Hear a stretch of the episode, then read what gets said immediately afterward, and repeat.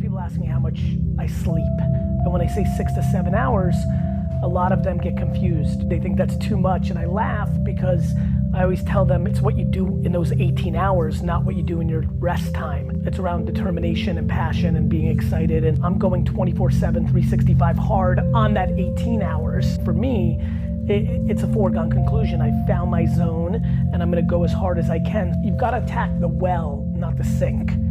I don't wanna give people a tactic. I don't wanna give them a thought or a five step program or a hint. It's binary.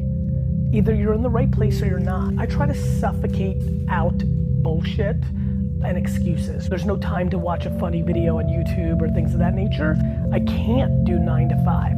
It's just not who I am. I'd be unhappy, and if I'm unhappy, then the whole thing's broken. Nobody's gonna do well if I'm in a bad spot. So I think the thing that I'm trying to do is give people permission to do things that they wanna be doing. And what I've come to realize through this journey uh, as I've started building an audience is the permission is not worrying about what the inner circle thinks. My big revelation to myself is, oh, these people are worried what their mom is gonna say. They're worried what their girlfriend's gonna say. They're worried what their their husband's gonna say. They're not doing things because they're worried about being judged.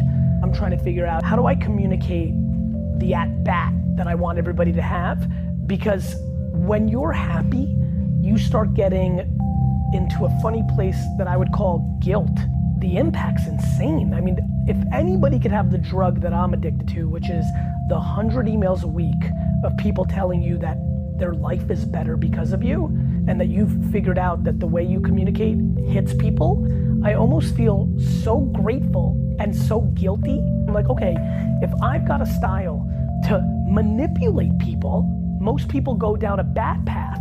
But I got lucky. I got great parents and great DNA. So let me get to the truth. And then what happens is very simple. It's whether it's for real or you've got it, it's just simple. I couldn't breathe doing anything else. I don't want a house and a car and another a boat. I just want to play the game. I just can't breathe. It's all I've ever known. That's the difference. Too many people are envious. Right now the entrepreneur is the thing that so many envy. And I'm scared that when the market corrects, people are gonna be lost. I'm not angry, I'm worried because a lot of these kids I have heart for. I have feelings for 26 year old Charlie who's a nice kid. I'm thrilled because the game is the game, the market is the market, and that's the way it should be. I'm selfishly thrilled because I've built two businesses during shit times, and I'm more comfortable being a wartime general than anything else. I want carnage. I want to be forced into restructuring my company.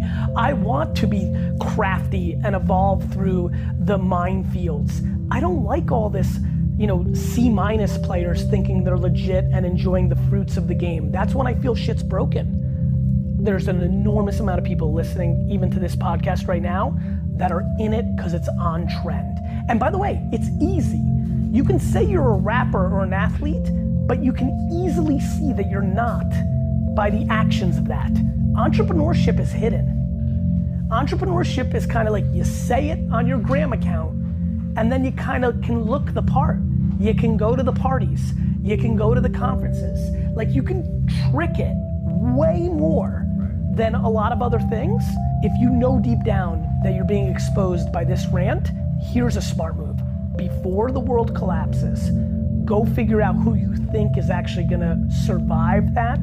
Who are the wartime generals? The one advantage is the access to these winners that you've never seen before. So if you are listening right now and saying, fuck you, Gary, like I've got this, I'm gonna do it, then do it. Stick it to my face. I can't wait to get the email from you five, six, seven, eight years from now. But if you're listening and saying, mm, it's true, because I wasn't into being a businessman or woman when I was a junior in high school, right? I was gonna be this, I was gonna be an architect, I was gonna go to Harvard, I was gonna be a banker. If that's you, give a real thought to this because we've seen this in 2001 and 2008. Shit is very ugly and it's a 10 year, seven year, five year step back or you could take advantage of the window we're in right now and take advantage of the fruitful times and the access to these A plus generals, and I would jump on those boats if I were you.